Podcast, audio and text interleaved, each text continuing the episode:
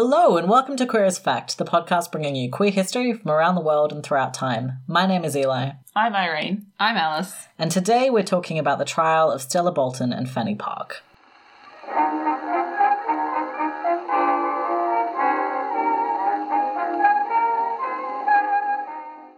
We have some content warnings for this episode. The episode will contain potential misgendering, depending on your understanding of Fanny and Stella's identities. It will also contain mentions of sex work, including legal prosecution of sex workers, period typical and modern day misogyny, homophobia, and transphobia, including legal prosecution and imprisonment of queer people, discussions of pornography and explicit discussions of sex, discussions. Oh, I just want to read that line again. There will also be sexual assault, specifically done and condoned by medical and legal authorities, use of outdated language for queer people and sex workers, and mention of a possible suicide and a possible death from an STI. If any of that sounds like something that you would rather not listen to, feel free to skip this episode as always and listen to one of our other episodes for other horrifying things that have happened. Before we begin, I also want to talk about our sources first at more length than normal. But to do that, I need to tell you basically who Fanny and Stella are. So, Fanny and Stella are two young people assigned male at birth who habitually dressed in women's clothes, went by women's names, generally presented as female in their personal lives, as well as professionally as actresses on the stage. One night while they were at the theatre as the audience, not on stage, mm-hmm. they were arrested for being in women's clothes and they went to trial. It's primarily because of this trial that we know anything about them. So the trial testimonies and so forth were recorded word for word, which was common at the time. But what isn't common is that those testimonies survive. But luckily in this case they have. And the trial records are held by the British National Archives in Kew. Unluckily, it has not been digitized and it isn't published. The same is generally true of other primary sources, such as their letters, about 30 of which survive, newspaper articles from the time, and so on. Mm-hmm. So there are a ton of primary sources for this, but I couldn't access any of them. Fun. Yeah, that's how it is sometimes. There are secondary sources on them. There's a few journal articles, and they will be mentioned quite frequently in like just general books about queerness in the 19th century, or mm-hmm. 19th century Britain, I should say. However, the only real in depth treatment of them and their lives in the trial is a book by Neil McKenna entitled Fanny and Stella, the Young Men Who Shocked Victorian England. Well, that was a choice to start out with. I remember Neil from our Oscar Wilde episode. Yeah, so Ah, yes. Neil McKenna has written two books, one about Oscar Wilde called The Secret Life of Oscar Wilde, and one about Fanny and Stella. From those titles, you can tell that he has a certain tone in his Yeah. books. His background as a writer, apart from that, is as a journalist. He isn't a historian.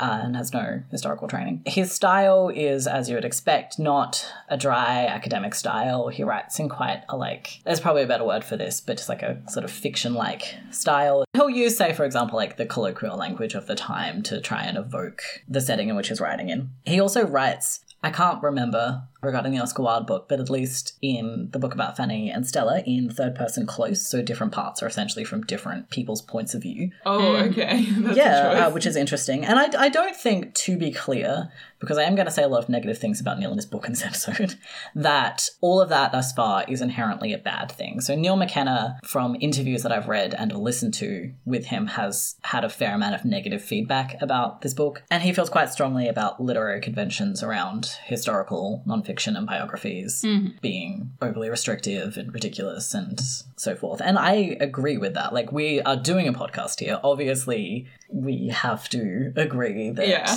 opening up the ways in which we talk about history is a good thing. And I do think that some of the choices he makes makes history more accessible and more entertaining. And that's a good thing. Yeah. However, Yeah, however. so when Neil directly quotes from a primary source, he cites it in a footnote at the back of the book. Well, that's good. However, these are the only citations he makes. So pages and pages will go by without any citations.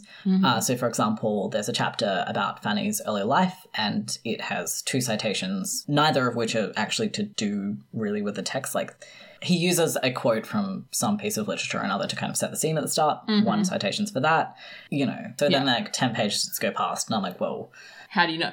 Again, having read and listened to interviews with Neil McKenna, he has received criticism for this and had people say, for example, that he just made a lot of the book up.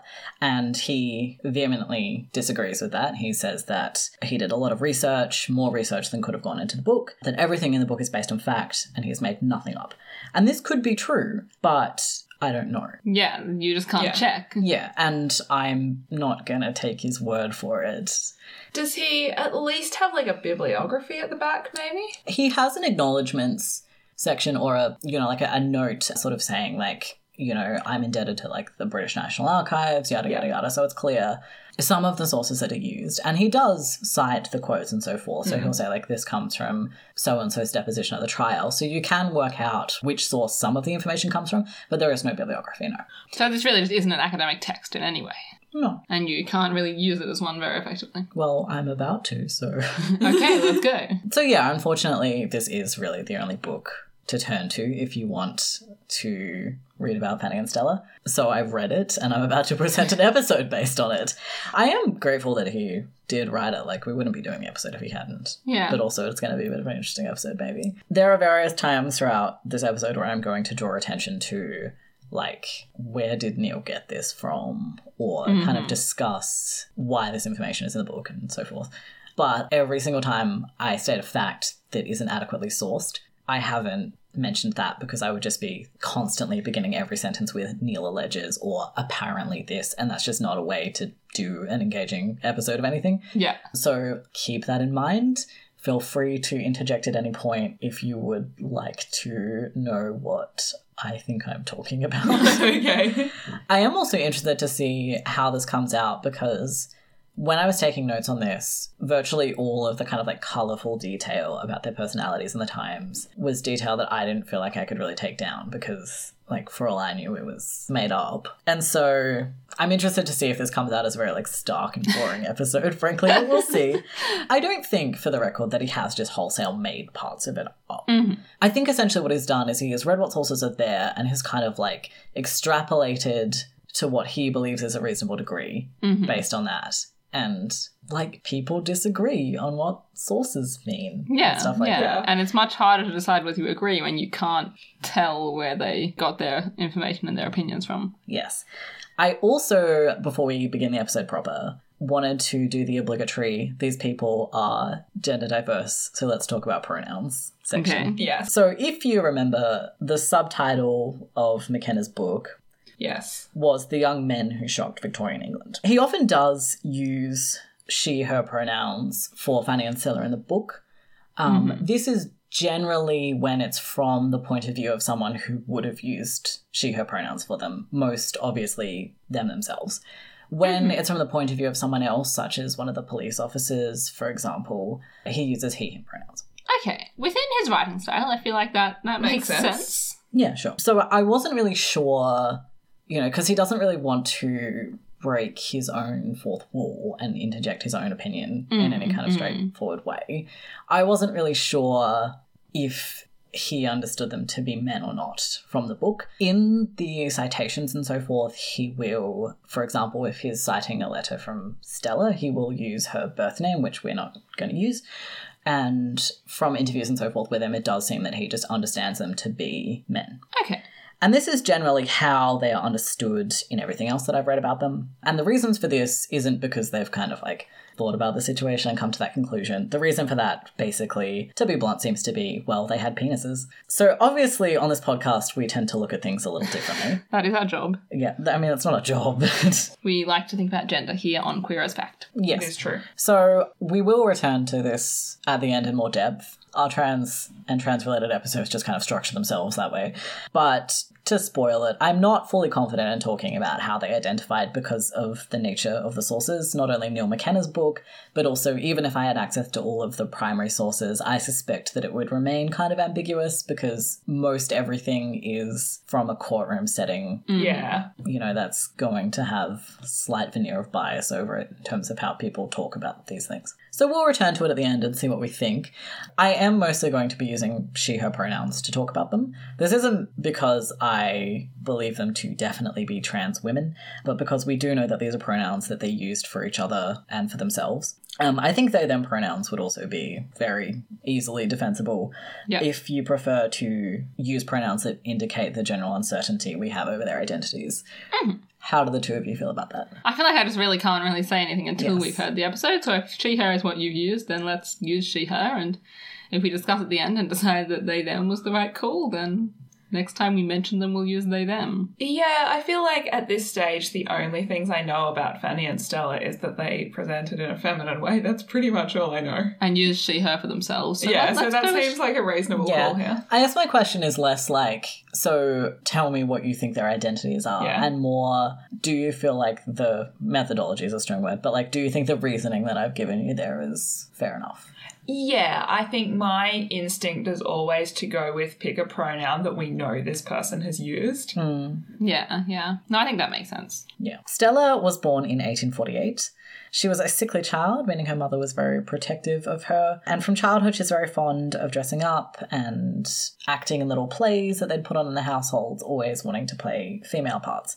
Once, when her grandmother was staying with them, she dressed up as the maid and poured their drinks at dinner, and the grandmother did not notice. That's quite cute. So she not only likes acting, but she's very good at it. Oh, yeah. I How guess. old am I picturing this child at this point? I don't know. She must be reasonably old to pass as the maid. Like, I assume the maid wasn't like seven. oh, God. I don't know. I don't know how the Victorian era was. Maybe the maid was seven. Anyway, the family was fairly comfortable financially when she was young, but as she got older, her father's business suffered. Uh, and by 18, she's obliged to look for a profession. Um, so she only wants to be an actress. She wants nothing to do with like a career, as her parents would sort of understand it in like Yeah. the law or something. Stella ends up working as a clerk in a bank for a while. Around the same time, her health gets worse and she's absent quite often from the job, and it's heavily implied that this is on purpose. Okay. And Relatable. eventually she leaves her position there and returns to just thinking full time about how she's going to be an actress and trying to enter that world. So, all that information so far comes from Stella's mother's deposition at the trial. We have a fairly similar story for Fanny in Neil McKenna's biography basically, that she's very feminine and she loves to act from childhood and dresses up. And plays female roles around the home, but no source is given. Okay, so is he just like true for Stella? Probably true for Fanny. Yeah, I mean, I assume it's either he has a bunch of primary sources on this that he doesn't see fit to share us, or more likely he knows that she's feminine and that she's an actress and thinks chances are, She was like this from childhood. yeah. Yeah. We do know that she had a brother, Harry, who was also queer. Uh, and we know this because he has his own court case. Um, being arrested for allegedly coming on to a member of the police force, essentially. He's arrested a few times, actually, and eventually ends up fleeing off into exile to avoid a prison sentence. Do you know where he flees to? Just like some random small town in Scotland. Okay. Yeah. In Neil McKenna's book, Harry's the one who introduces Fanny to, like, what being gay means and to what queer subculture exists at the time and who kind of gives her the name Fanny and so forth. But, mm-hmm. like, You have no idea, really. no idea. We don't know how Stella and Fanny meet, but they end up being part of a circle of other people like themselves. So people assigned male at birth who are very feminine, who dress as women much of the time, who act and who do sex work. Stella and Fanny, in particular, they were very close. They call each other sister. Aww. Yes, which is nice. So they spend a lot of time socializing within this group and they'll like go out and they'll go to the theater and they'll go to like drag balls and things like that, which we'll talk about a little later. They also spend time at Stella's house, interestingly, and the mom talks about that. So is Stella's family just kind of okay with Stella and her friend hanging out as women in the So house? when they hang out at Stella's house, they don't dress as women. Okay. In the trial, as I've mentioned, Stella's mother does testify. Mm-hmm. And part of what that last trial does is to kind of try and make Stella and her life and like how she dresses and so forth look okay, look like socially acceptable by having her mother, who is this like, you know, like middle aged, respectable woman, be in on it. Ah, yeah. yeah, yeah. So she says, for example, like, oh yeah, you know, like I always knew that my son like liked to play these roles, and we thought it was harmless, and he was so good at it, and kind of saying like, oh yeah, his friends were around all the time, and they were like really lovely, and Yeah. you know, like lovely young men. And there's two quotes like about this that Neil McKenna gives, where first of all she says like. Oh yeah, yeah. He did tell me that he went by the nickname Stella with his friends, and also, oh, I might have given them a dress once or twice. Uh-huh. And then Neil McKenna kind of adds in the prose section, so not in direct quotes, and with no citation to back it up, that actually she gave tons of dresses, and also she called Stella Stella herself. Okay, but we just don't know Um, if that's. Yeah, we'll get into uh, in a little bit as well. Like she has a few significant relationships, and Neil McKenna also kind of presents it that like Stella's mother understands that these are romantic prospects and Okay. is trying to like make a match for her daughter almost. And I'm just like would love to know more about this if this is Hmm. actually the dynamic that they had. But like maybe they didn't. I have to say though, even like aside from what Neil McKenna said, like the quotes you gave, where she hmm. was like, "Yeah, I knew that was the nickname, and I did lend them some dresses." She sounds quite chill about it. I mean, I guess, like, if you wanted to play the devil's advocate, you could say that maybe really they were like, look, your son's in a lot of trouble, and if you say this, it'll get you out of it. But yeah, like, I think that does point towards her being accepting of her child's nature to some degree. But there's a big difference between being like, oh, yes, you know, like, I'm proud of the fact that you are becoming more successful as an actor and, like, don't mind you know, how you present yourself with your friends and being like, this is my daughter and I am going to make her a match with a lord. Yeah, You yeah, know. Yeah, absolutely. yeah, yeah, Those are two very different things. And I want to know which. Like, yeah, Yeah. yeah, there's a bit as well where, so like Stella starts seeing this guy and he is the third son, I believe, of a duke. And it has kind of like Stella being like, oh, like it was possible that she might be a duchess one day now. And it's like, what are we actually understand is meant to be behind that like off the cuff remark? Yeah. Yeah. You know, like what? Yeah. Is the idea that she's gonna like fake some papers and just get, Get married, as a woman? Yeah, or is it just that, like, by being in a relationship with this man who could eventually be a duke, you could conceptualize yourself as a duchess, or like what? Yeah. Um, there were a lot of like interesting things like that in there that weren't really expanded on all that much, and yeah. Yeah. So I've mentioned that they're both actresses. They both act in what seem to be fairly like small time productions. And they're never like huge successes. They always play women. Stella will play like young, beautiful heroines, and Fanny will play sort of older women, like dowagers, sterner women. hmm There's a lot in the book kind of like assessing their appearances and how attractive they are and so forth. And it's like generally the No. case that like Stella is more traditionally feminine in her appearance. hmm And there's just like a lot of stuff about like how she's more beautiful and so forth. And You weren't super about it. I wasn't super about it. I don't have any like notes or anything about it. I was just kind of Yeah. like, that seems a bit unnecessary. I guess like again, even if I'm not saying they're definitely trans women, I think taking them and kind of like assessing how well they quote unquote pass and how masculine their features are is still Yeah. kind of trans misogynistic. I mean, yeah. I mean, Yeah. yeah, frankly, I feel like doing that to anyone, trans or not, is a weird yeah, like it's obviously like thing to do. Yeah. a bit messed up, but I, yeah, I guess it's that thing where I feel like, and I'll get into this a bit later, that whether or not they're trans, they are two people society views as men presenting in a feminine way, and I feel like a lot of how they get talked about is really redolent of trans misogyny, like both at the time and today. Mm. So you've read Neil's Oscar Wilde book, obviously. Yes.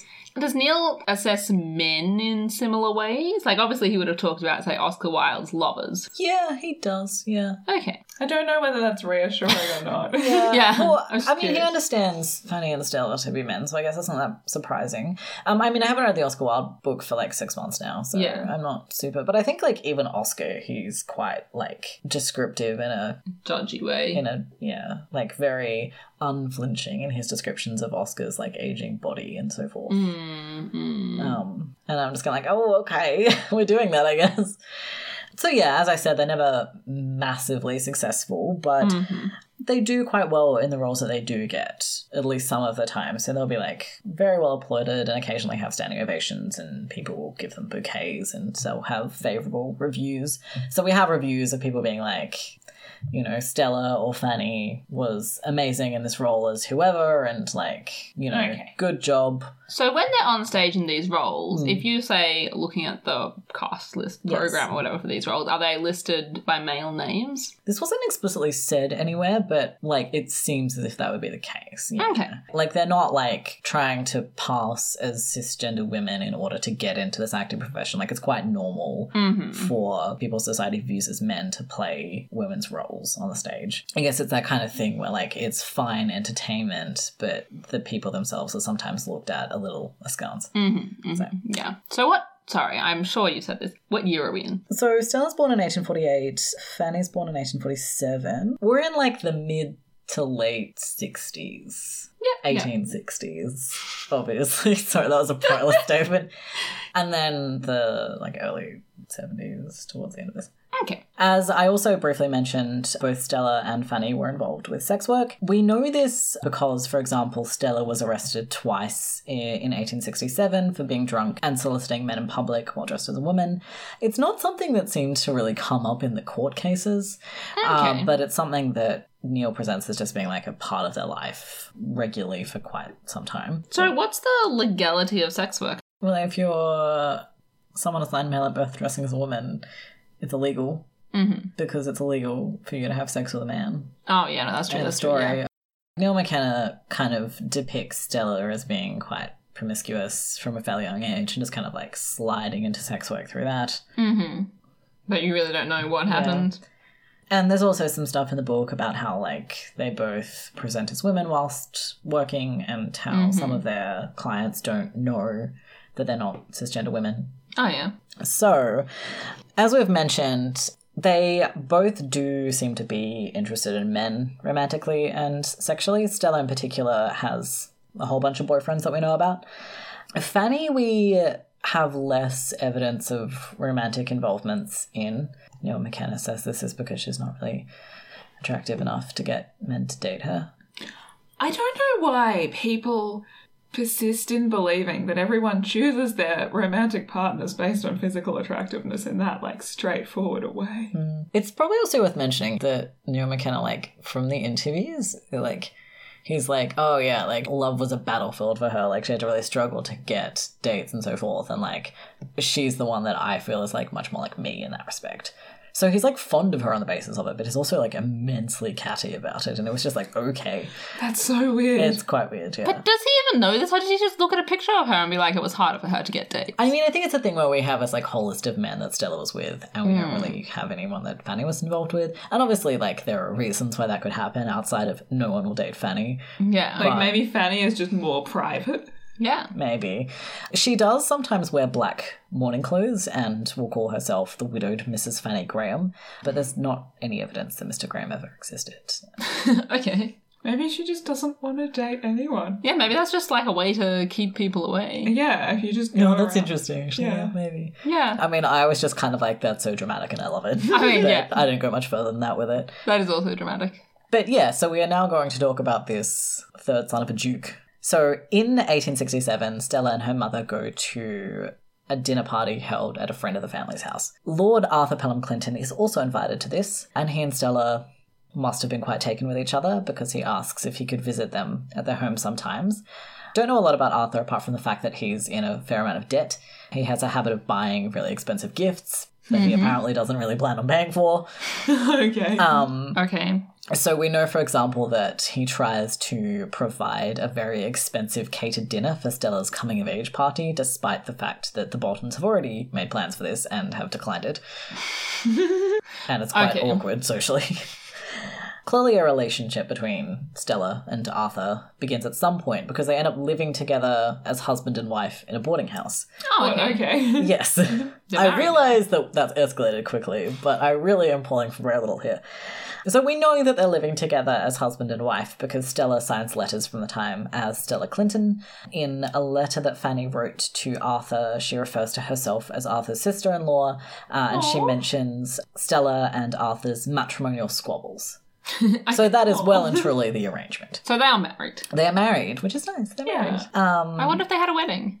Oh, yeah, me too. I Like- wonder if he bought an expensive cake and dinner for it Probably did. that he couldn't afford. Did they have like diamond engagement rings? Was that a thing back then? I have no idea. I'm just picturing like the tacky diamond Yeah, engagement rings yeah, you might have me too, had. yeah. There was never any mention of her having a like ostentatious ring, either in sources that Neil McKenna brought up or just in him like deciding to make one up. Yeah. Anyway, it's still probably shiny and tacky. Anyway.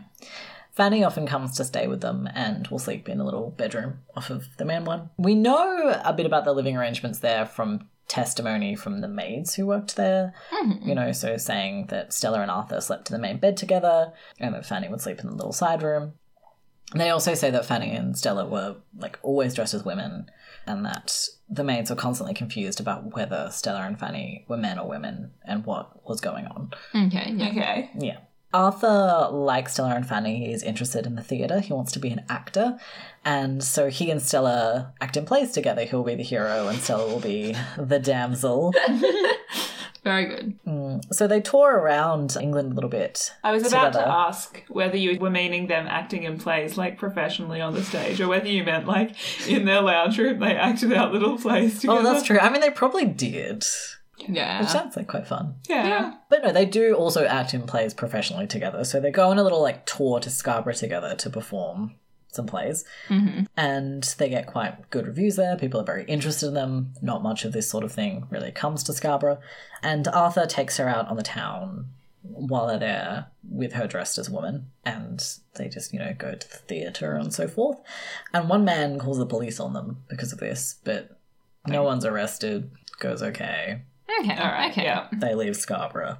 So one of their friends, Carlotta, holds a drag ball. So to be clear, Carlotta is one of their friends who is also assigned male at birth, but uses a female name and dresses in women's clothes and so forth. And she's holding a drag ball. It's gonna be great. So this is obviously quite a big community.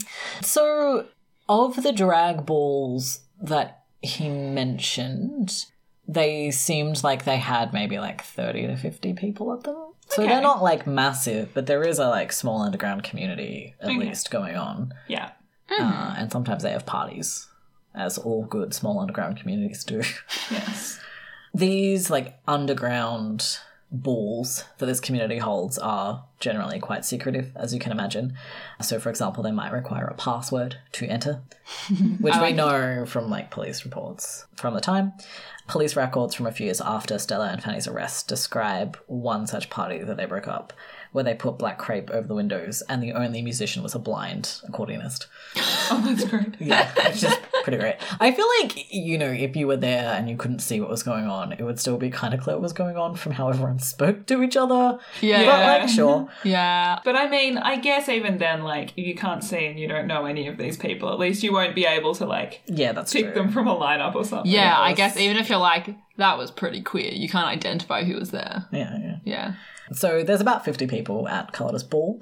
Edward Haxell, who's the proprietor of the hotel it was held in, says that it was very civilized, was very proper. Thanks, Um, Ed. McKenna gives us an alternative view of things. How does Neil know? Was he there? Is he the accordionist?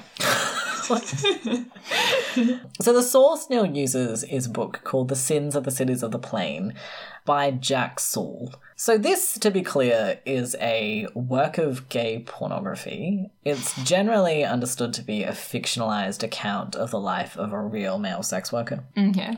Wait, when was this book written? I can't remember exactly. It's still in the 19th century, but a bit after this, so maybe like 10 or 20 years later. Okay, that was most of my question. Was like, is it kind of at the time? And yeah, it's kind of at the time. Yeah, like we could do a whole other episode about this, but like I think the general consensus is that it's not written by this male sex worker. He was mm, just Okay. a notorious one at the time. He's involved in other queer court scandals Okay. that go on at this time. There are factual inaccuracies from this person's real life that we can document. So, you know, like it's not It's a work of fiction. it's a work of fiction. it's a work of fiction. But Stella and Fanny appear as characters in this book. By name? Yes. Huh. Yeah, and my thought on that is probably it's just because like they were famous figures from the queer underground, Yeah, yeah. and maybe the writer or writers of the book knew them. Mm-hmm. Maybe they didn't. But yeah, so in the book, Jack recounts how he noticed at the ball that Stella and Arthur were sneaking away from the party to go up to a private room together, and he follows them, and he's annoyed that his like efforts to spy on them are prevented from them having gone into a room and locked the door. But then he goes into the room next to theirs and is pleased to see that he can literally peer through the keyhole and just see what happens there. Why does he want to do this? Does he give any reason for this? Or like, no? Because it's a porn book. They want to have a sex scene between Stella Boulton and Arthur Clinton from that famous trial. Yeah. Okay. Now. So that occurs. Like, it's put in Neil McKenna's book with, like, no real anything to indicate that you should just take this as, like, a factual recounting of what happened. But yeah, and then there is, as you would expect from a pornographic work, a, like, quite long, elaborate sex scene where it describes Stella having sex with her husband. Yeah. And that's a thing that we have, which is interesting, I guess. Which Neil McKenna took as a source. Yeah, he quotes from it at like some length, paragraphs. You know when you're writing a historical account and you realize that your quotes become too long and you have to like indent it as its own paragraph? Yeah. There's like three of those. Oh no. Yeah. I basically just included that to be like, this is what this man thought was acceptable to do. Like, why would you think that was a useful source? I don't know. You just looked too sad for a moment. I am sad. He's the only person who's written a book about them and he's like this. Anyway, one night they meet a young, naive man called Hugh Mundell. Okay. I understand I don't pronounce the name you to your liking. You have to deal with it. I mean, it's not wrong. It's just I that it's- was just remembering how confused I was about Hugh Despenser for so Oh, long. same. I had no idea what was going on with his name. I was like, what is this? the pirate. that was a fun time. Surprisingly fun time for an episode that ended with someone being like violently murdered. Yeah, Yeah. yeah.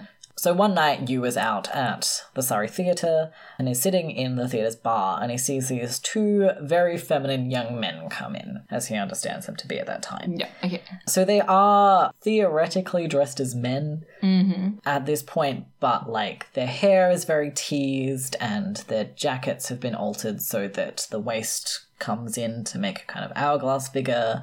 They're clean shaven, which is not the norm at the time and is sometimes viewed on as being quite suspicious. Um, you know, their eyebrows are plucked, things like that. I love how wildly we fluctuate from like decade to decade on whether men should have beards or not. Yeah, and what that indicates about like the moral Yeah. fortitude of our society. Yeah.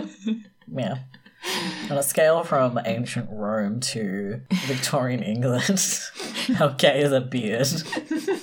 no, not that kind. I'm liking this like Victorian androgyny look though. Just saying. Yeah, that sounds great. That sounds Yeah. like I'm sure It's they like were like hot look. as anything, and I love it. And we should dress up as them for parties. Yeah. Yeah. Hey, if we had a like costume party one day, we were like, come as someone we've done an episode on We should throw a queer as fact party as a fundraiser. as a fundraiser. Who's coming to this? The theatre manager tells you that they are, quote, gay women dressed in men's clothes. So let's talk about gay, I guess. So gay doesn't mean like, you know, like Yeah. today. Homosexual. gay. Homosexual, yes. kind of like old. Homosexual? Oh yeah, homosexual. Homosexual. Homosexual, that's yeah, anyway. the gays. Yeah. So by gay women, he doesn't mean like lesbians, like, you know, the, the gays, mm-hmm. like we mean it today in this podcast. Mm-hmm. You know, not we. Uh, I like the image of not lesbians to not us. Like three seconds later, we're not lesbians. I, I know we're not lesbians, but we are gay. You know, just broadly speaking. Anyway, for God's sakes, none of that business. This is not how these women are gay. How gay are they? They're just having a fun cross-dressing No, no, night no. out. It doesn't mean that either. It means kind of like morally loose. It's a term that is used to refer to sex workers a lot, like gay mm-hmm. women. I was aware that it had moved from sex work Yes. to queer, as so many words do. do. Yeah, which is such an interesting thing. I wish there was more work specifically talking about the intersections between like culture and terminology and hmm. communities of sex workers and queer people. Yeah, so you understand them to be kind of like women of loose morals, quote unquote, potentially hmm. sex workers who are dressed up in men's clothes because they're just that gay. Not queer, but you know, just that like gay. and who are out for a night on the town and Hugh believes the theatre manager that they're women mm-hmm. and is just super fascinated with them. And when they leave the theatre, he follows them to the next pub they go to, which is kind of creepy, frankly. You Like speak to them like a human or leave them alone, Hugh. look, he doesn't know how to speak to women. He's a small, stupid boy. Okay. yeah, well, I mean, it gets worse because he, he follows them to the next pub and then he just kind of like stares at them for 20 minutes. And it's just like, oh my god. What a creepy man. Yeah, he's quite creepy. Like, not to excuse it, but you know, it is very much just like, oh gosh, like I'm so fascinated, they're so beautiful, and that's not an okay thing to do still. But like, just so we're not worried that he's about to like try and kill them or anything. Yeah, he's just a creepy dude. Yeah, like he's just an ineffective, ineffectual like man child. And they notice that, and they say to him after a while, "We think you're following us." And he, in reply, says, "I think I am." And then they invite him to come over and have drinks with him, and then they have like a great night and have a bunch of sherries or whatever together. They introduce themselves by their birth names, but they immediately start calling each other Stella and Fanny. And Hugh is confused and just sort of follows suit and calls them Stella and Fanny. They meet up again a few days later, and this time they're dressed as women. And they give you a letter saying, like, essentially, hey, just so you know, we're men dressed up as women. And mm-hmm. Hugh is like, oh, that's such a good joke. And they're like, no, like, for realsy though, like, that's what's happening. And he was like, oh, I won't believe it. And they're just like, all right then, mate. And they just, like, keep hanging out. Okay, okay. Yeah. So Hugh's just convinced that what he first heard is right, and they are Yeah. Women who were dressed as men and are now just dressed as women. I mean, possibly if he spent the whole first night being like, oh, I'm so attracted to these people, he has a lot to deal with if they turn out to be men dressed as women, I guess. And he doesn't sound like he's really up to dealing with stuff. No, Just, like, exactly. exactly. Yeah. Like, I feel like he might just not be ready to deal with that, and he's just like, no, no, they're women. For context, he's 23, which I don't feel like Okay. it's that much of an excuse. Like, I'm 24, and I feel like I'm better at, like, being a human person than Hugh is. I feel like I can, like, be civilized in a bar.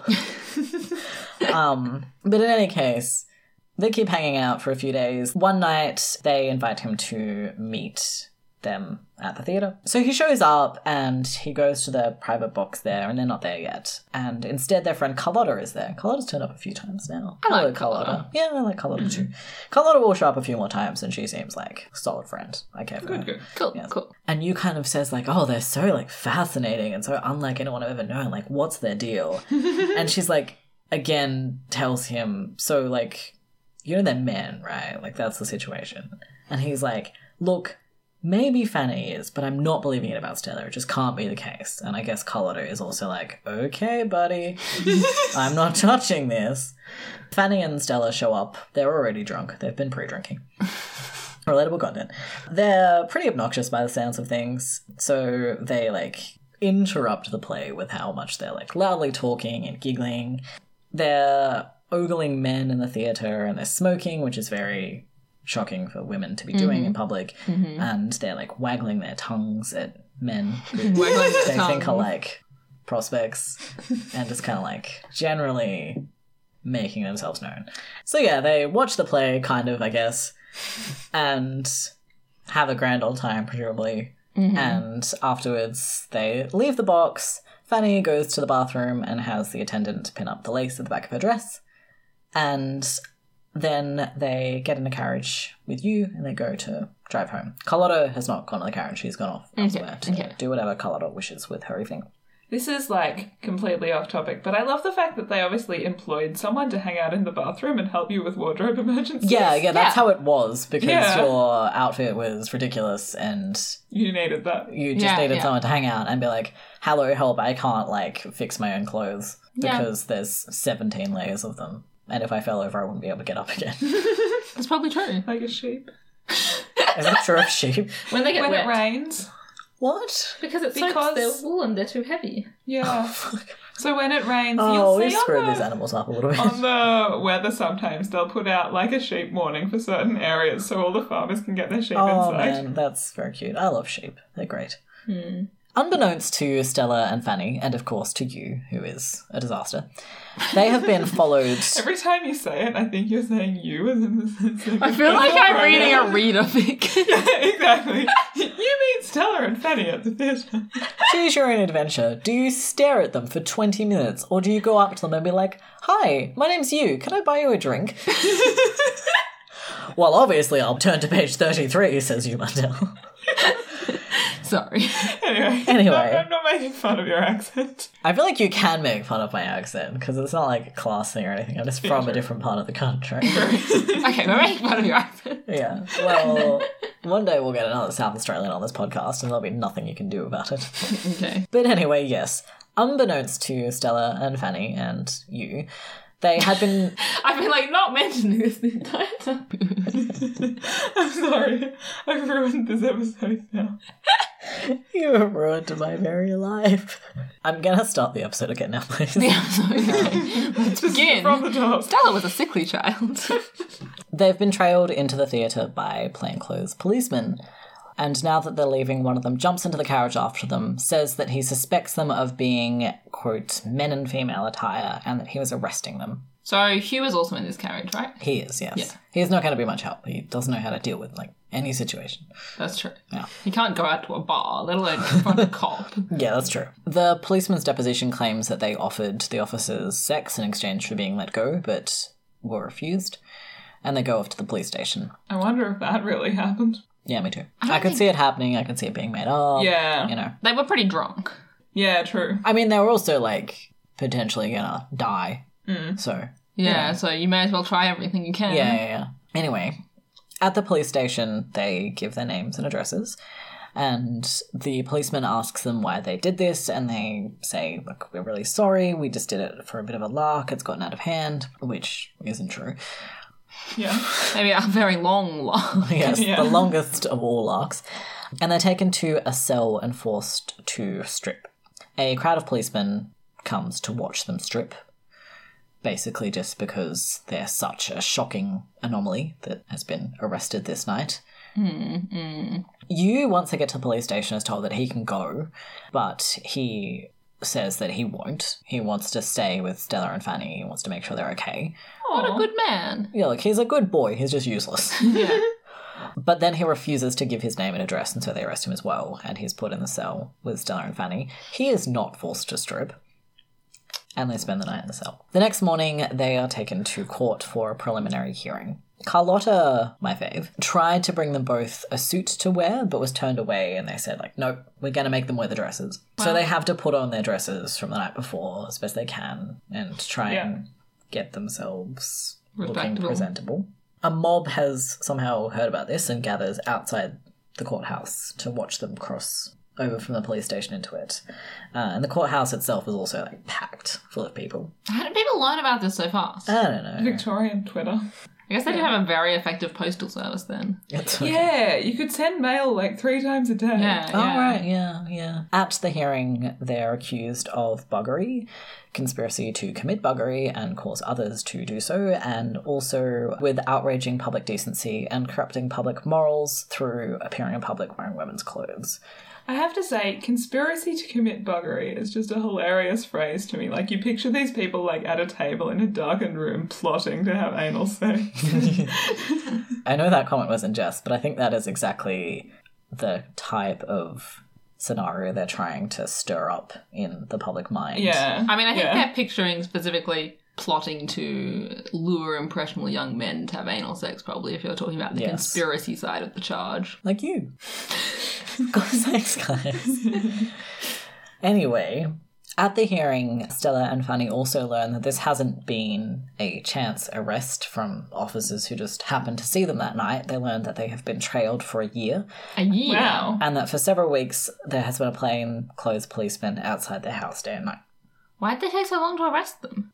Yeah, like, frankly, they're two civilians. What was the. As soon as you arrest them, like it's not like they have to prove anything. They can be like, "Look, she's he's whatever the cop is going to say, wearing a dress and has a penis." Like, Well, I think the thing about that though is that like Stella has been arrested wearing women's clothes before, you know, while she was doing sex work, and like not much really tends to come of that. Like it's a misdemeanor. okay, um, Uh, so she was fined once, I believe, but like it doesn't really go anywhere overly serious. yeah, But if they can get up evidence of buggery, then they can go to jail for quite a long time. okay, okay, and a long jail sentence doing hard labor is a death sentence. okay. So they're trying to kind of get more on them than hmm. just, oh yeah, they dress as women. And it's possible as well that they're trying to get information on like a network of people. Oh yeah, and like we do know that they were part of a network. Yes, so a yeah. shadowy network. yes. They also learn that the police have raided their home and gone through all of their clothes and picked up all their letters and so forth. Their friend Carlotta has also managed to find a lawyer for them, in this short time. I love Carlotta. Carlotta's Yeah. so good. Carlotta just gets stuff done. Yeah. She's like, Yeah. I'm gonna have a ball. I'm gonna find a lawyer at midnight. You know, like Yeah. she's great. I love her. Yeah, I want to know more about Carlotta. Do you know like what her surname is? Like, could we hypothetically research more about Carlotta? Just Uh, for fun? yeah, I do know what her legal name was. Okay, so we could find out more. Yes. Okay. We can give it a go if you like. The lawyer that Carlotta provided is also under the impression, as Carlotta was, as Sarah and Fanny were, that this had just been a chance arrest. Ah, And so he's not really prepared to defend them from this evidence that comes out that this isn't just like something they did one night for a joke or anything like that, but it's been a habitual part of their life for at least a year. And so the decision is well, no, you have to stay in jail. And we're going to take this to a proper trial. They are then taken to a back room of the courthouse where three policemen and a doctor are waiting for them. They, in that room, are subjected to a quote unquote medical examination that is unnecessary and invasive and qualifies as sexual assault. If you don't want to hear that, we warned for it at the top of the podcast, but I'll warn for it again. Feel free to skip ahead a bit or stop listening now. I found this stuff really, Okay. really uncomfortable Okay, to read. I thought it was awful. In the room, they are ordered to undress, step behind a screen, bend over a stool, and then their anuses are examined and the doctor inserts fingers into them. The doctor's deposition said that neither of them offered any resistance, although he also said that they were told that if they didn't comply, quote, force would be used. So you can imagine that this is going to be very frightening and humiliating and invasive for these two Yeah. people. Yeah. The reason for this is that the medical establishment at the time has this kind of ongoing interest in the physicality of men who had anal sex with other men. So, sodomites, as they would call them, but like, that's We don't a terrible word. and the police in this case are interested in utilizing this particular area of medicine to prosecute Fanny and Stella. So the doctor is Dr. James Thomas Paul, which are all first names. Get a surname, James. God. Dr. James Thomas Paul was a doctor who worked for the police, so he'd look after officers and prisoners mm-hmm. in that area. As a student, he had studied under Dr. Alfred Swain Taylor, who is the father of modern forensics, uh, and I guess must have had some valuable stuff to say about medicine, but this isn't it. And he, in his work, had discussed cases of, again, what he called sodomites with deformed rectums. So, in examining one such person, he wrote, quote, The state of the rectum left no doubt of the abominable practices to which this individual had been addicted. It was noticed by all present that the aperture of the anus was much wider and larger than natural. The rugae or folds of skin which gave the puckered appearance to the anal aperture had quite disappeared. So, obviously, like, this isn't real. This doesn't happen to a human body. So they're interested in finding such physical evidence on the bodies of Stella and Fanny. Like, what the hell is that, frankly? Yeah, it's completely not based in fact and based on like crazy, misguided homophobia Yeah. and Yeah. transphobia. Both Stella and Fanny are examined by Dr. Paul, and he testifies in court that the same evidence is found on their bodies that their anuses are very slack and easy to insert objects into, and that the folds are very large and rough. I hate Dr. Paul. I hate Dr. Paul too. He clarifies that this could be caused by the insertion of a man's person. He also adds, furthermore, that their penises were elongated and misshapen. So, contemporary medical discourse also understood that the penises of men, as they understood them, who had anal sex with other men were deformed by the I don't know, sheer intense perversity of penetrating an anus, I guess, and were therefore made monstrous in some proportion. Again, obviously, this doesn't happen. And I know that no one thinks that, but I just feel like it's necessary to very thoroughly be like, this is all complete quack science and it's disgusting. Yeah, look, having anal sex doesn't physically you. turn you into, yeah, A monster. a monster and it doesn't deform your body and Unrat it is safe and good. So like go forth. if you want I don't know. Anywho, so they return to jail for a week and then they come to trial again. During this week the newspapers are full of stories about them, calling them things such as the young men personating women, Apparently, impersonating isn't the thing, it's personate. I didn't look into that any further. The Hermaphrodite Gang and the Funny He She Ladies, which are all like really awful terms. They are like quite awful, but the hermaphrodite gang, like, You just like that the word gang is there, don't you? it's a bit like the conspiracy to buggery. It just has this weird sense about it, which is Moral panic of like a shadowy network of sodomites who are going to seduce the young men of England and destroy their penises, I guess. yeah. So they go back to court, and this time they appear in suits. Members of the public queued for hours to get into the court and uh, like peering from every possible vantage point. But this time it includes some of their friends or just like fellow queer people who have heard that this is going on. And this contingent loudly reacts to the proceedings and it's just kind of like vocally supportive of Fanny and Stella or like boos stuff that they don't like. They're told to restrain themselves, they do not. Oh, good friend. We're not a people known for restraining ourselves. so a lot of the testimony that goes on is testimony that we've been referring to throughout this episode, so I'm not going to mm-hmm. run through it in a particularly exhaustive way, just mention a few things that are interesting. So one interesting witness is George Smith, who is a former police officer, so good start, and beadle of the Burlington Arcade, which sounds like something from a children's novel, but is like he's much worse than that. yeah what uh, word did you say? Beadle? you know, like in word. Sweeney Todd. it's like sort of like small time law enforcement, like down from the police. Oh, okay, So like he's just like maybe kind of like a security guard type thing. Like he looks after this arcade and he makes sure that nothing that shouldn't be happening is happening there. Okay, okay. Allegedly, Stella made a pass at him and he threw her and her friend out of the arcade. He was also meant to throw out any sex workers who were there, so not only Stella, but also like cisgender female sex workers or whoever was there because they were kind of seen as like bringing down the tone of the place, I guess. Yeah, yeah. Um, and sometimes he does, and sometimes he doesn't throw them out because he's fired for accepting tips from quote some of the gay ladies who patronize the arcade. So there's that word "gay" Yeah. being used in that sense again. yeah. He like quite openly admitted that he did this. He's essentially like taking bribes. Okay. It was I guess- possibly just like a standard thing that I mean, I'm sure it Happened, is, but. I'm, I'm sure that like you're, it's also not meant to. you're meant to lie about it. You're meant to lie about it. Yeah. Yeah. If I was breaking the law in like a very standard accepted way, I still wouldn't admit that in court. Hmm. Not only did he admit that he was being bribed, but he was drunk at the trial, and What the he hell, also let slip that he'd been getting up evidence for the police for four days before the arrest. That phrase kind of suggests that he's fabricating evidence for the police. So- He's ruining their case essentially. yeah, he's trashing their case because Yeah, he's, he's drunk. even worse than you at like being a functional human person.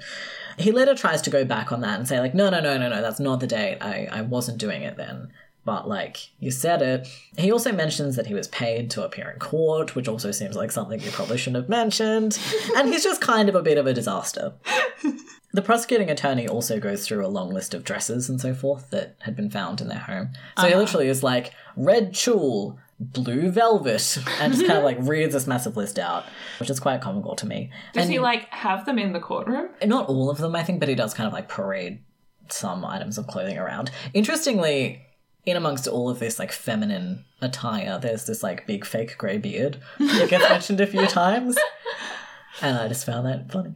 I mean, the big fake grey beard is probably a convincing like piece of evidence in their defense. If then they can just be like, "Look, we had a bunch of theatre props and costumes in our room. Sometimes they Yeah. dress as an old man. Well, s- someone for the defense kind of said, well, that can hardly be like included as evidence for them impersonating women. And the prosecuting attorney says, but it is evidence that they're trying to deceive. So, Actors, whatever. it's their job. Yes. And Neil McKenna actually has a quite interesting section here where he talks about like possible ways that trans feminine people, or anyone assigned male at birth who wanted to get women's clothing, could go about doing so at this time. Okay. So obviously, as we've alluded to, the wardrobe of women at this time was huge. This Yeah. involved a lot of mm. very complicated stuff. And a lot of these garments are very difficult for people assigned male at birth to acquire. Again, this is something that Neil doesn't really like give a source for, but I think that a lot of it is just quite logical, and Yeah. I was fine with it. So he says, you know, some of it could have been purchased while they're in drag, just kind of hoping that they are convincing enough to convince shopkeepers that they are cisgender women. Others could have been bought at costume stores, perhaps especially things like gloves and shoes, which were difficult to get in Ah, sizes yeah, yeah. Yeah. uh, that they would have needed. They could have also had things custom made or at least altered because there were a million seamstresses in London, and they were often very poor and couldn't afford to be too picky mm-hmm. about what work they took on or ask too many questions. And then there's also secondhand shops and patterns and so forth. Stella and Fanny would do each other's hair, which sounds nice. Hmm. Hmm. I wonder about how they learnt how to do hair, given that everyone I know who can do anything complicated with hair learned from YouTube. Hmm, probably Magazines, YouTube. I think yeah. is the equivalent. Guess magazines. so. Also, like they're you know they're in theatre circles, and so possibly oh yeah, that's could true. learn mm, through Yeah. that. But also just like a lot of trial and error. Like I didn't have a computer in my house until I was in my teens, and there was definitely a lot of like just Figuring it out. I don't know, like you got time on your hands, you don't have a job yet, you just kind of like sit around being like, Ugh. they would also actually sometimes have a hairdresser come to their house. So this was a thing that Victorian women did. They would have Yeah. the hairdresser come to them and do their hair for a thing they were going out to because their hair pieces were very elaborate and needed professional help. We also know that they used large quantities of wadding, so just like misc material, I guess, in order to create the appearance of breasts. I mean, like cisgender women in the Victorian era definitely did this too. Yeah, Yeah, well, there's various means by which to do this. Maybe Stella and Fanny employed some of these methods. So, for example, the registered bust improver was patented in 1849, which was airproof inflatable material, Oh, which you put in your Cool. undergarments. Yeah. I was aware of people just using like padded material and also using like wire kind of, hmm. Yeah. but I didn't know that they had inflatable ones. Yeah, they did. French sex workers assigned male at birth, but who dressed as women whilst working, would also use the trick of inflating boiled sheep's lungs. oh, that's gross. That is disgusting. Awful. Why would you not just use material? Why would you use if you're like you could like shove Use some socks. socks down your top, or you could shove a sheep slung down your top. Yeah, I guess the idea might be that, especially if you're a sex worker, someone, whilst you are wearing whatever you're using to pad your bra or like bra, whatever, at that time, might actually try and feel your breasts. And a sheep's lung, I guess, feels more like a human breast than some fabric. Like, I agree that putting a sheep's organ down your shirt is kind of gross, Alice. Um, Hopefully they had a layer between skin and. Oh, lung. I'm Surely. assuming they like wrapped it up. yeah, I mean, you'd need something to like kind of hold it in place. Yeah, yeah. Yeah. Um, you're not just gonna like just drop it down your shirt and hope for the best. But anyway, we have a quote from a doctor who perhaps treated these sex workers. I'm like not sure how he came past this quote, but it was funny, so I'm going to include it. Saying, "quote One of the prostitutes complained to me the other day that a cat had eaten one of his breasts." Whoops. I was kind of picturing them like getting home at the end of the day and frying up their boobs for dinner. oh, God. anyway. So now we need to go back to the invasive medical exams. Oh. Whilst their trial is going on, they're kept at Newgate Jail and they're kept in solitary confinement so as not to infect the other prisoners. After Dr. Paul's examination, the defense had had another doctor examine them, and that doctor said that there was no evidence of sodomy on their bodies at all. It's almost like the evidence of sodomy thing was fake. Yes. The result of this is the decision that there has to be a quote unquote impartial examination. You know, so another examination will be performed and it's going to be one that we can all agree on. So for this one, six doctors are present, four prison oh, wardens, three detectives, two medical orderlies, a solicitor, and a man from the Treasury. Just a Man man from the tre- treasury. He's there to represent the government, Okay. who has an official interest in this. Yeah. And again, I just like to reiterate how frightening it would be to be in your 20s and be held in solitary confinement in prison, and then to be brought into a room full of A whole like, host of men. nearly 20 people and forced to strip and so forth. So they both lay down on couches. They're naked, they're covered with sheets. It's mentioned that, like, the men brought a magnifying glass and a speculum, and it's like a whole thing. The medical examination goes for over two hours. What? Yep. With the six doctors all repeatedly inserting their fingers into the prisoners' anuses, which, aside from how like mentally taxing this would have been, I assume after two hours this was also quite physically painful. Five of the six doctors conclude that there is no proof of sodomy on their bodies, which is true, I guess, because that's not how the law Bodies works. are. Yeah. It's worth noting that at least officially the doctors hadn't actually been able to examine the anuses of that many men who had sex with men. The official line at the time is that anal sex doesn't really happen in Britain, that's more of a French thing. of course it is. Especially not men being penetrated anally. It's not something that the British would do. So, of course, even if they have had patients who have admitted to this, which is unlikely, um, it's not something that they're going to say, oh, yeah, I've seen the anuses of a hundred men Yeah. who've been anally Yeah. penetrated. Like, it's just not. That's not the British image. Yes. It's also considered that they can't really disagree because this undermines medical authority on this matter. So if six eminent doctors examine Stella and Fanny and say, well, three of us think this and three of us think that, the whole authority of the medical profession to be knowledgeable about this matter and to make judgments on it is undermined. Yeah. Yeah. Yeah. So you might remember Stella's husband, Arthur, who has not been mentioned for some time. Are they still married? Ah, that's a complicated question to answer. So the deal is that he kind of disappears at a certain point from Neil's book until mm-hmm. he's comes up again in the trial. And the reason he gives for this is that Arthur and Fanny have a one night stand together and that Stella then is very angry at them and breaks up contact with both of them. Eventually reconciles with Fanny, but doesn't seem to reconcile with Arthur. The evidence for this, I think, is just that one of the maids at the boarding house mentioned seeing Fanny sleeping in Arthur's bed, but I feel like that's not enough of a. no. So I, I don't really know if they're like what their deal is. They seem to not be together anymore, but like, why? Since when? You know. After Stella and Fanny are arrested, it takes five weeks for the warrant for Arthur's arrest to be given. This is presumably because he is a lord and therefore has connections. Mm-hmm. So the then Prime Minister was his godfather. Oh. So, like, connections. And when the warrant for his arrest is given, he flees England. Reports of his death soon appear in the newspapers, generally stating that he died of scarlet fever, but given the timing, we have to consider the possibility that he committed suicide, and his funeral is held shortly after. okay. There are, however, rumours for years afterwards that he has been spotted in various places and that he had faked his own death. That doesn't seem particularly likely to me, but Neil McKenna spends a while on it. I mean, if It's he's possible. running away from scandal, it could have happened. But in any case, he's never really heard from again. Just one example of the mentions of him faking his own death. In 1879, the Clarence and Richmond Examiner and New South Wales Advertiser says that he's been hiding in Australia for eight years to oblige his family. Hey, Arthur. So maybe he Is here. lived out his life here and we are his descendants. Maybe we are. We just don't know. Are there any like relatives in your family with the surname Clinton? I mean, he would have changed it, so we'd never know. Yeah, he could be in this room. I really frightened to He's under the desk. He's in your very nightmares. anyway, he seemed like a nice guy.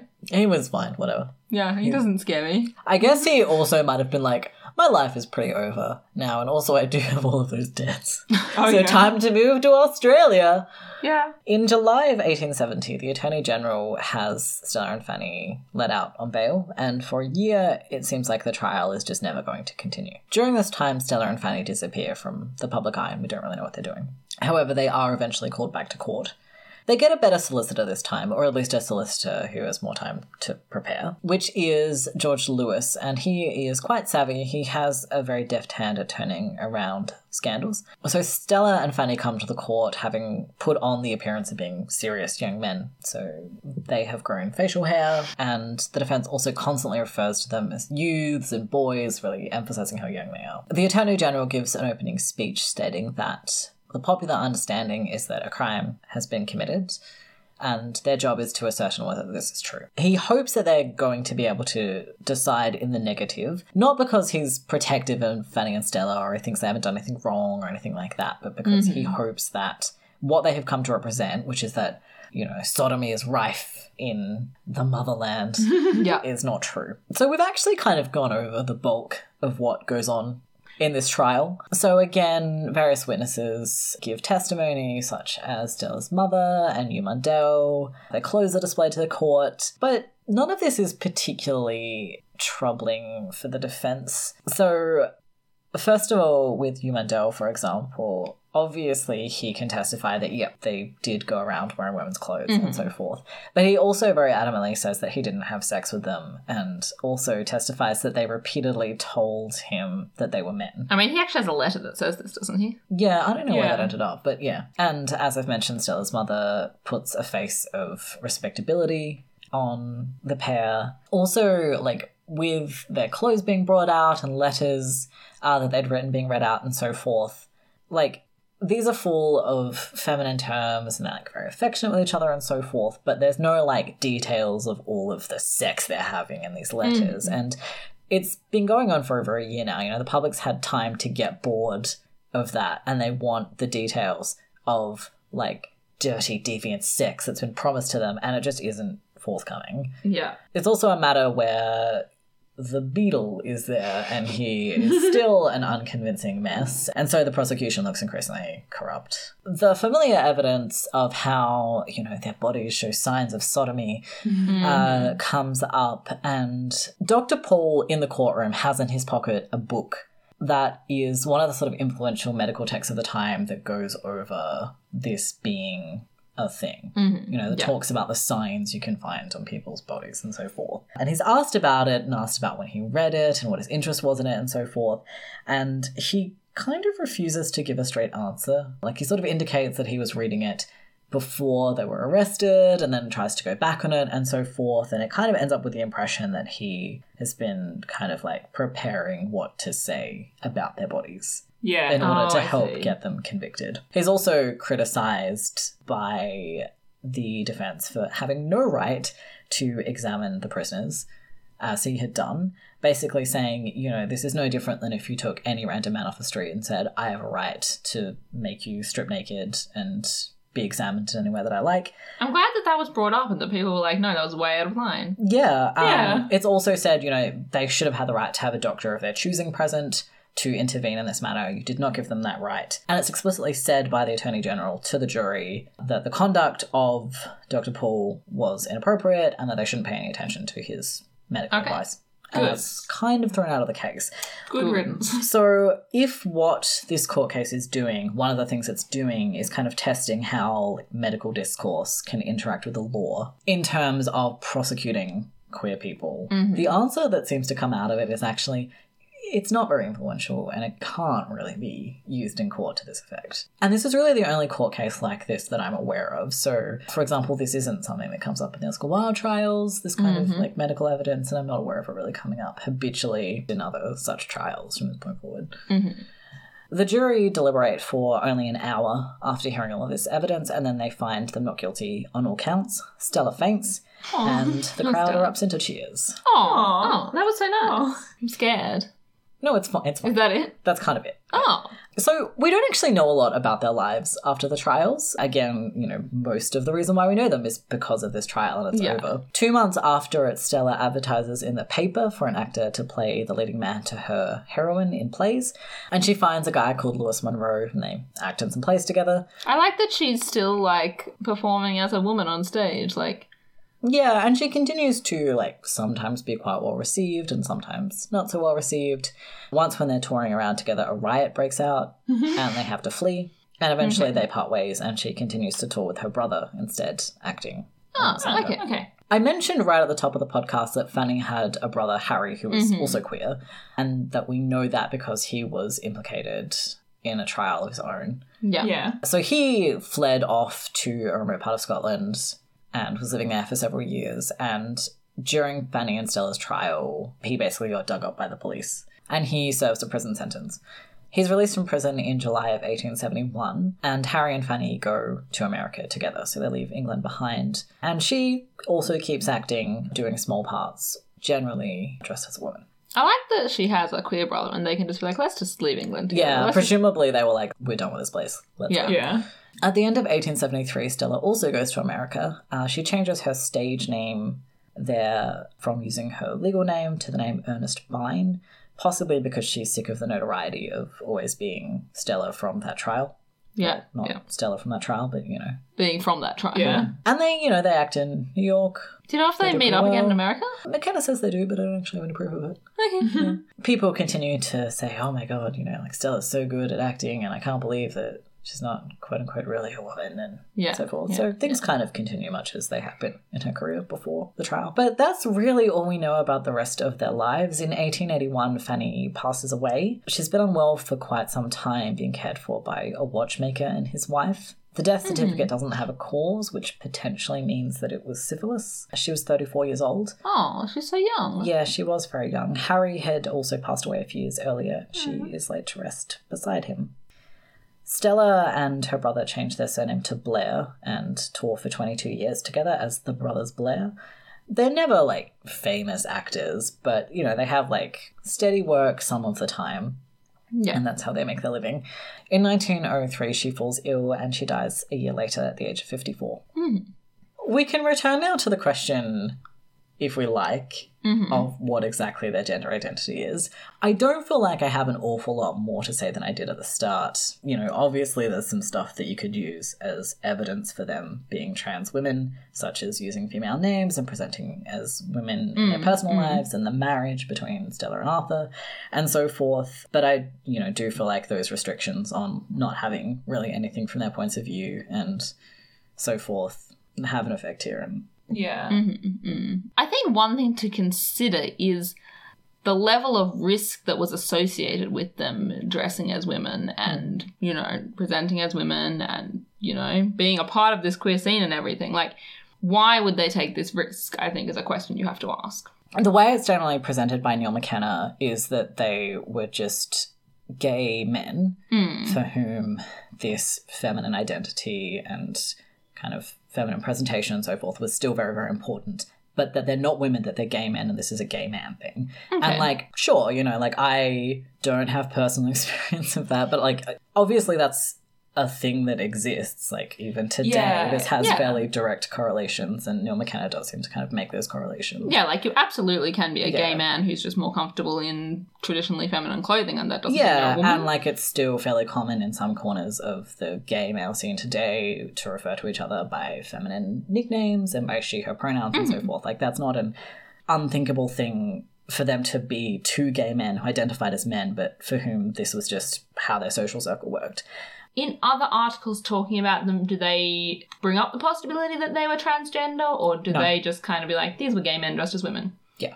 So it's just not something that's really been explored in scholarship. I'm not going to claim that I've seen every source in which they're discussed, but Yeah. I did not see a single mention that there might be trans women. Anyway, Okay. so breaking ground tonight on as Fact.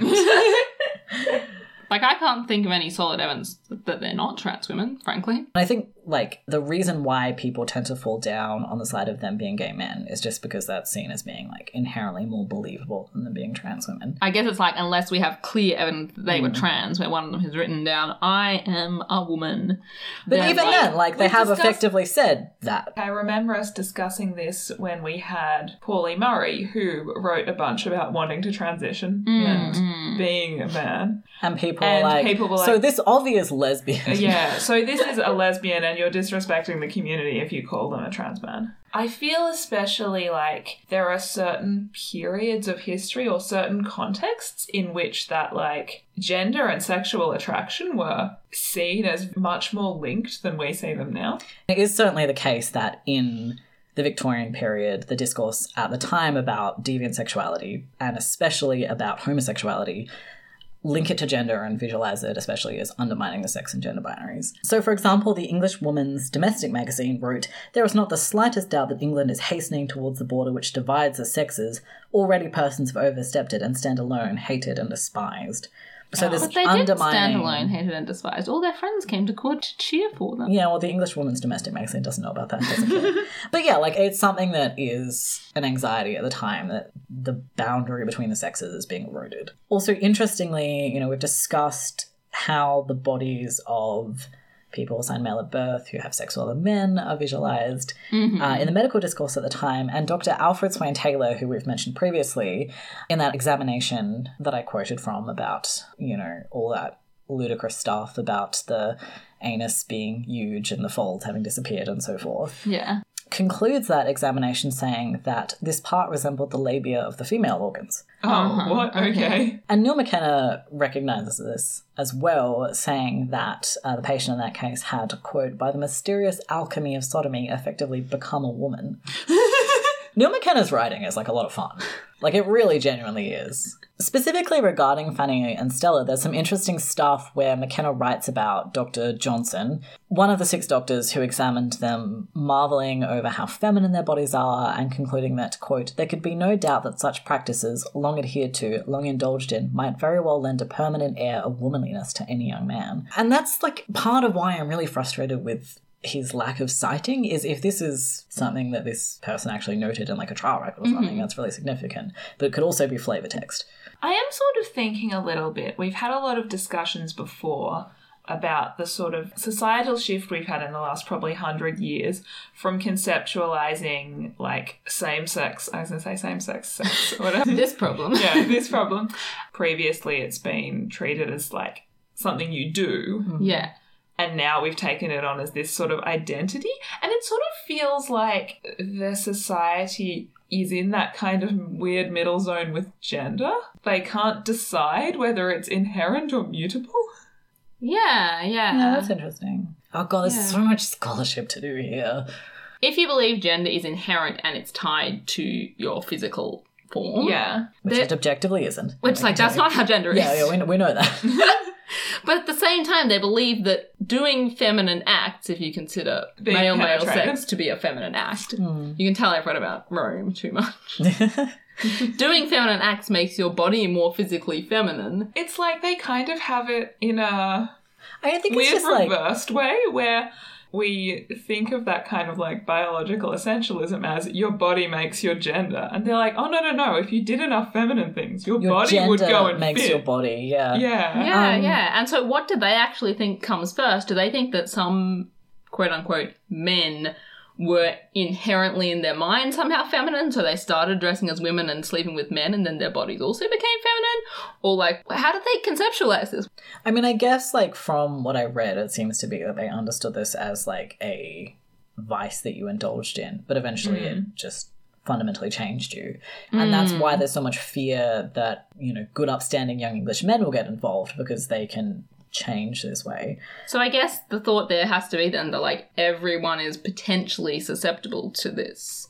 Like, a good, upstanding young man could be lured into this vice and feminized by it. It's not that they were necessarily already inherently feminine. I mean, yeah, I think it's the kind of thing where like if you sat down and spent a lot of time on this, you could probably find a number of conflicting discourses on that. Mm. Interestingly, there's a lot of struggle in the court over what pronouns should be used. So the original transcripts are filled with someone writing down he and then like crossing it out and writing she and things like that, and they just don't know what to mm-hmm. use. And the Daily Telegraph and the Illustrated London News both decide when they write their articles about it to use she, stating that although that they know Fanny and Stella are men, she was nevertheless the predominant pronoun used in court and therefore seems the best one to use. And uh-huh. you see this like time and time again with people noting that like even when they quote unquote know Fanny and Stella are men, they just can't believe it and they still continue to believe that they're women.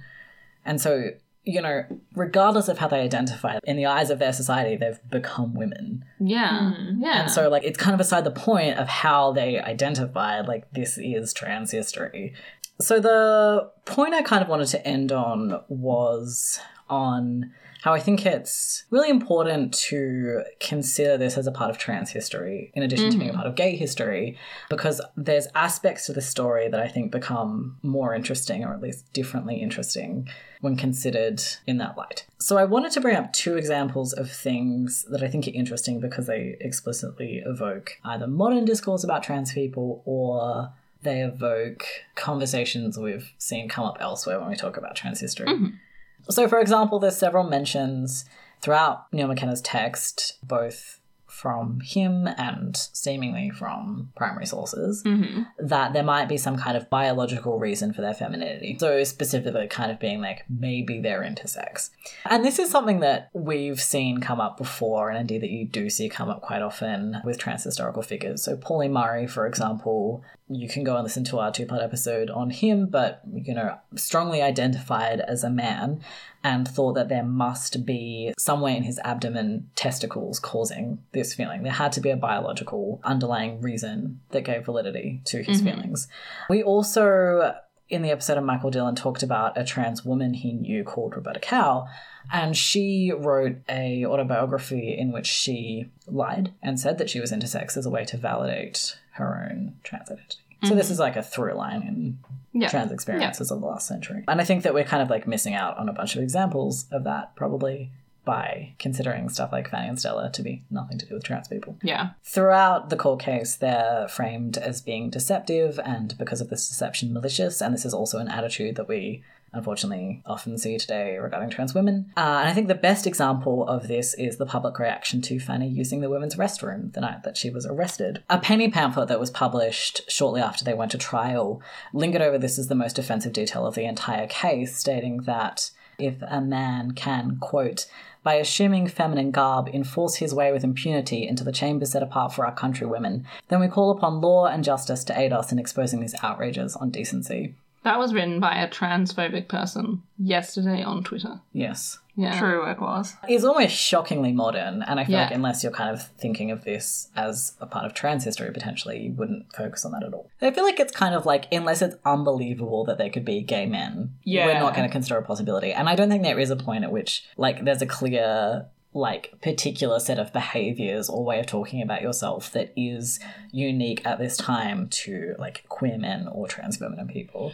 And so Yeah. my point with this one is less like, hey, I think they're trans women and I want to like reclaim them from gay men and their history, and more just that We just we need to start incorporating trans history just kind of into gay history. You know, we need to kind of be like, hey, so with a lot of individuals, we're not really going to be able to draw a line in the sand there. And I just wanted to further add on to that that when trans history is acknowledged as like existing, it's often articulated as being subsumed into or being like a footnote to gay history. So mm-hmm. like maybe a trans person existed in the 19th century, but they're completely indistinguishable from gay people and their culture is really just gay culture Yeah. at that point and so they're not really that much worth talking about. We don't really have to shift the discourse too much mm-hmm. and so forth. And I think from the few brief examples that we've just gone through, it should be reasonably clear that if we were inclined to, and we're not, it would be just as easy to construct it the other way around and say, well, like, gay history doesn't really exist.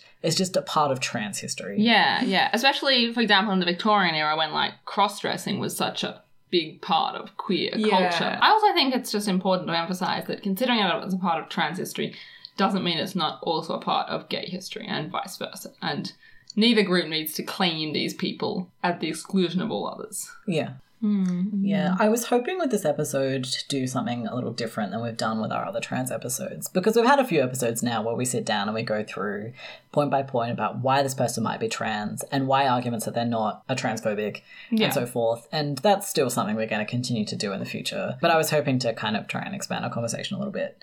And with that, we have been Queer as Fact. I'm Eli. I'm Irene. I'm Alice.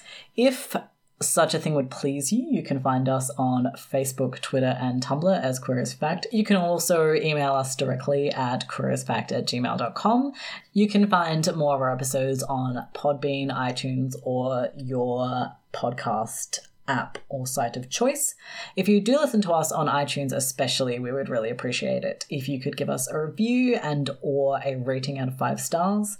It really helps us to reach a wider audience and to find new listeners. And if you can't do that or you can't be bothered doing that, which is pretty much my feelings on every podcast I've ever listened to, no matter how much I love it. So fair, no judgment. We'd really appreciate it if you would mention to any cool queer friends that you have that you've been listening to this great podcast lately, because obviously that also helps us find a wider audience. For a while there, we were reading out our reviews on this podcast at the end, and we kind of lost track of it for various reasons, but I've decided that we're doing it again. So we're going to read a couple of our reviews now. If you're like, hey, I reviewed you and I wanted to hear you read my review out, but it happened during that hiatus, well, we'll work back, don't worry. We don't get that many reviews, we've got time. The first review that I have to read to you is from S underscore Manila from Canada. Hello, S underscore Manila from Canada. And it is titled I Would Cry If They Went Away, and it's five stars. Aww. Haven't you missed us doing this section? Yeah. Really, it's for us, not them. Yeah, yeah. absolutely. Dear Queer as Fact, we've never had a review started that way before, and it excited me like a great deal. It's very formal. I like it. Quite simply, you are the best. Every time I see that a new episode is released, I jump for joy at the chance to hear my favourite band of podcasting Aussies talk about queer history. I love the banter, the conversational digressions, the callbacks to previous episodes, and the genuinely good and thoughtful research. First of all, I didn't think anyone liked the digressions, and I didn't know anyone noticed the callbacks, so yay, thank you so much. I feel like we have a bi weekly friend date scheduled and wouldn't know what I'd do without it. S underscore Manila, I love you. And we, are friends now, okay? It's true. We are. We All do three have of a us. bi-weekly friend We are. date. We do. We're on our friend date now. We'll be on it again in two weeks. I love this person so much. Ugh, I cry. Okay. I've passed on your podcast to as many folks who'll listen, which hopefully they have. Don't know why it's taken me this long to review when I've been a diehard listener since a few episodes in, but here it is. Oh wow. We've been friends for so long. I don't mean that as a joke. I hope I've typed enough keywords for the iTunes SEO. Cool, great, awesome, thoughtful, interesting, wonderful, fun, accessible, fun, cute, engaging. Love from Canada. Oh, that was so sweet. That was very good. Yeah, thank you so much, and love from Australia. Okay, the next one is shorter. It made me laugh a lot. So it's from Apple Apple Eater via Apple Podcast USA, and it's headed "I love this podcast" five stars, and it reads "Good, good, good, good, good, good, good, good, good, good, good, good, good, good, good. Please do Alexander Hamilton. Good, good, good, good. We're going to do Alexander Hamilton. I don't know when. This probably bumped it up the list a bit. I'll think about you when I do, or whoever does. Apple, apple, apple. Yeah. I'll be like researching Alexander Hamilton and I'll be like, why am I craving an apple? so thank you for that. It made my day. I left on the train. Lastly, we have a very exciting announcement for something coming up in the next few months. In May, we'll be releasing an interview with award winning author Heather Jacks, who's about to publish Sister Stories, a book of photos and interviews with the Sisters of Perpetual Indulgence. We'll also be joined by Sister Roma, who's been a member of the Sisters for 30 years. The Sisters of Perpetual Indulgence are an order of queer nuns formed in San Francisco in 1979 who have now spread across the world. They do a lot of charity work, largely for the queer community, and use drag and street performance and protests to raise awareness of issues faced by queer people. We're very excited to be talking to Heather and Sister Roma, and we'd love for you to be part of that conversation as well. We'll post some stuff about Heather's book and the sisters on our social media, and if you have any questions you'd like us to ask Heather or Sister Roma, please send them to us via email or via our social media. We'll be back on the 15th of March when I'll be talking about the drag queen and activist Marsha P. Johnson. Thanks for listening, and we'll see you then.